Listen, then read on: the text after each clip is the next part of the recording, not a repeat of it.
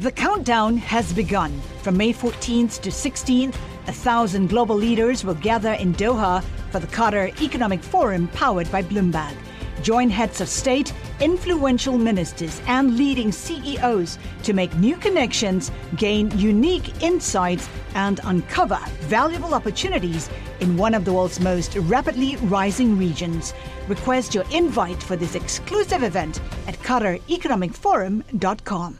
As we find the headline on the terminal GOP hardliners stall military funding, raising shutdown risk. And we add the voice now of Michael McCaul, uh, the congressman from Texas who chairs the House Foreign Affairs Committee. Congressman, it's great to have you with us on Bloomberg. Thanks for coming back. And now that we're getting back into the Thank swing you. of things here in Washington, indeed, we'd like to ask you about a few issues. But with regard to this latest development here, did that make a government shutdown more likely? Well, as I understand it, the rule has been postponed. I think they're working out uh, details with the defense appropriations bill.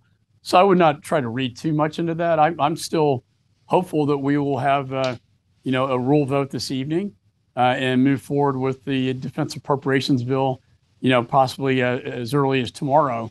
Um, so I don't see that shutdown as imminent as maybe you're indicating. I, I you know, frankly, I'm not a big fan of shutdowns. Uh, I've never mm-hmm. seen a shutdown work very well, especially for my party. Um, Republicans always uh, tend to lose when the government shut down. So I think the American people want us to, to govern and they want us to, to get things done. I think the speaker is trying to do that. And it's, as you noted, very difficult under the circumstances. But, you know, he's always been underestimated every time. And he seems to be able to pull, you know, a rabbit out of a hat, you know, uh, in prior hmm. uh, legislation that we've had. So I, I still remain optimistic. Congressman, what we're talking about here is that hardline House Republicans didn't even vote to allow defense spending to be debated. This is in the House. In the Senate, we still have Senator Tommy Tuberville holding up more than 300 military nominations.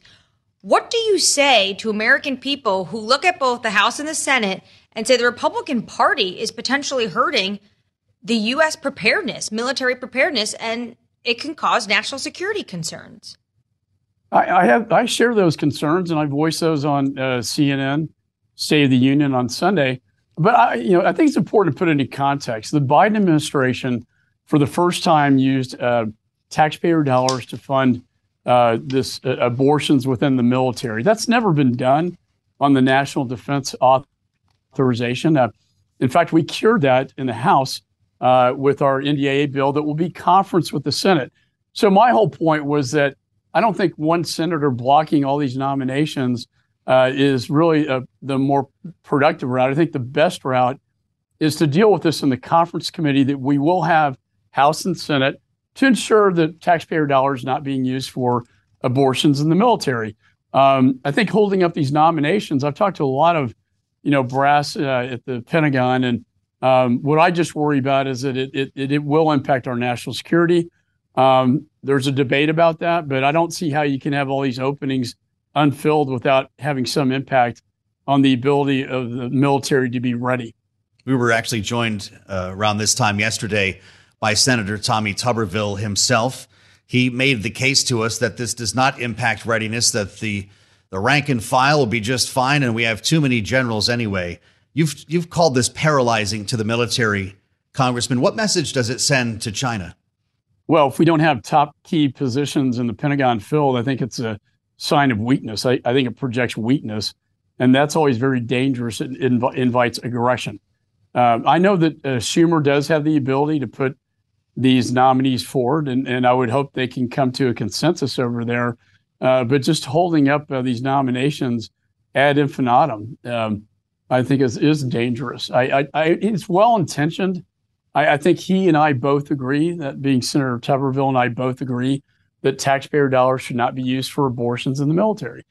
We fixed that in the House. We're going to conference with the Senate, and I feel very confident that that will be uh, uh, not be a part of the final package. Um, but you know, it's it's all about the method and, and and how you want to achieve the same goal. And I think holding up these nominees in key positions at the uh, Pentagon does not send a very good message. When you look at When you look at China, we have to ask you what you make of Huawei coming out with this phone that looks like they use technology, the exact technology that their export controls on China and Chinese companies, uh, CSMIC and also Huawei, both on the um, entities list, to make sure that China actually doesn't have these capabilities, yet a phone arrives. Do you think the export controls that are on China right now are working? They're not being enforced. Um, SMIC has American component parts. Uh, this seven nanometer chip is a very advanced chip, and it's now in Huawei's 5G smartphone. This is very disturbing and a major violation of our export control laws. Uh, I sent a letter today to Secretary Raimondo, um, and I have jurisdiction over BIS, which is a Bureau of Industry and Security in charge of export control, uh, because this was not enforced. And now they've got this very advanced technology, seven nanometer chip. Uh, you know, when you look at uh, the hypersonic program, that was built on the backbone of American technology.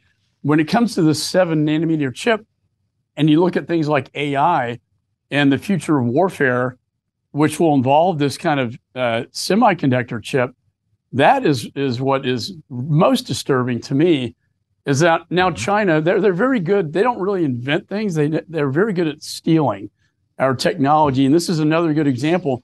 And you know, the timing, Annmarie, this was announced the day that Secretary Raimondo left Beijing with a real slap in the face uh, that, hey, now we got your technology. Um, we got your most advanced semiconductor chip. Uh, we got to stop doing this. We got to stop selling to China our most advanced technology that they then turn uh, that will turn and use against us if, God forbid, we have a conflict in the Pacific. Well, so then, Congressman, is your committee uh, working up sanctions on SMIC, or should we be talking about a total severing, a total cutoff of our technological relationship with China at this point? You know, we can't cut uh, all uh, trade, but I would argue that with respect to uh, certain sectors, yeah, like the advanced semiconductor chips, like AI, like quantum computing, uh, this is something I've talked to the Commerce Department about, um, making it more uh, rather than company sp- uh, specific, because China will change the name of the companies. But if you make it sector specific, to me, that's a better way to handle this. That way, all exports regarding AI cannot be uh, exported to China. All exports regarding quantum and advanced semiconductor chips. And that way, you, you deal with it in a very uh, I think a, a you know, broader blanket that I think would uh, apply. And we're going to have commerce with China. They're a big market for the United States, and we buy, buy a lot from them. But when it comes to national security supply chain, like semiconductors, like critical minerals, rare earth minerals, and medical, uh, we need to start pulling that supply chain out.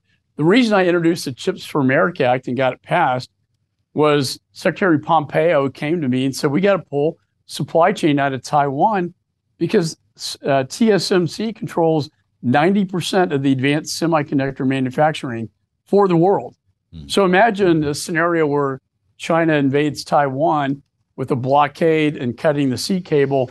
Then they either own or break 90% of the world's advanced semiconductor chip manufacturing. When you look at what happened this week, we saw Kim Jong un make his way to Russia to meet with President Putin. The individual who could probably put the pressure on both those two leaders, those dictators, would be Xi Jinping.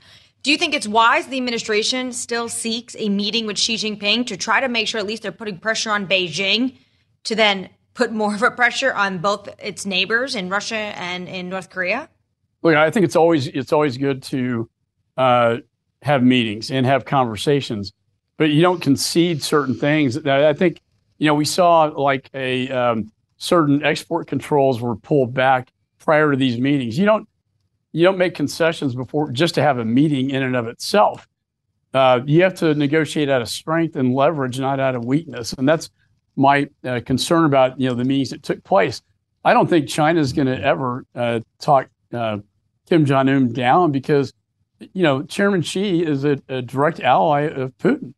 I mean, they made this unholy alliance at the Beijing Olympics uh, just uh, weeks before the invasion uh, into Ukraine. And the idea that they're not joined at the hip is, is absolutely false. I mean, this is a alliance of China, Russia, Iran, and North Korea.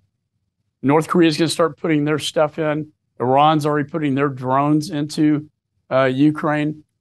We're even seeing, you know, mercenaries from Cuba, you know, going into Russia and into the Ukraine fight. So this is really playing out very dramatically between these dictators and the rest of the free world. Uh, and that's really what's at stake right now. These are dangerous times, and we're glad to have you with us, Mr. Chairman. Michael McCaul. Thanks, Joe. Congressman from Texas who chairs the House Foreign Affairs Committee. Don't be a stranger. We'd like to stay in touch with you on these issues.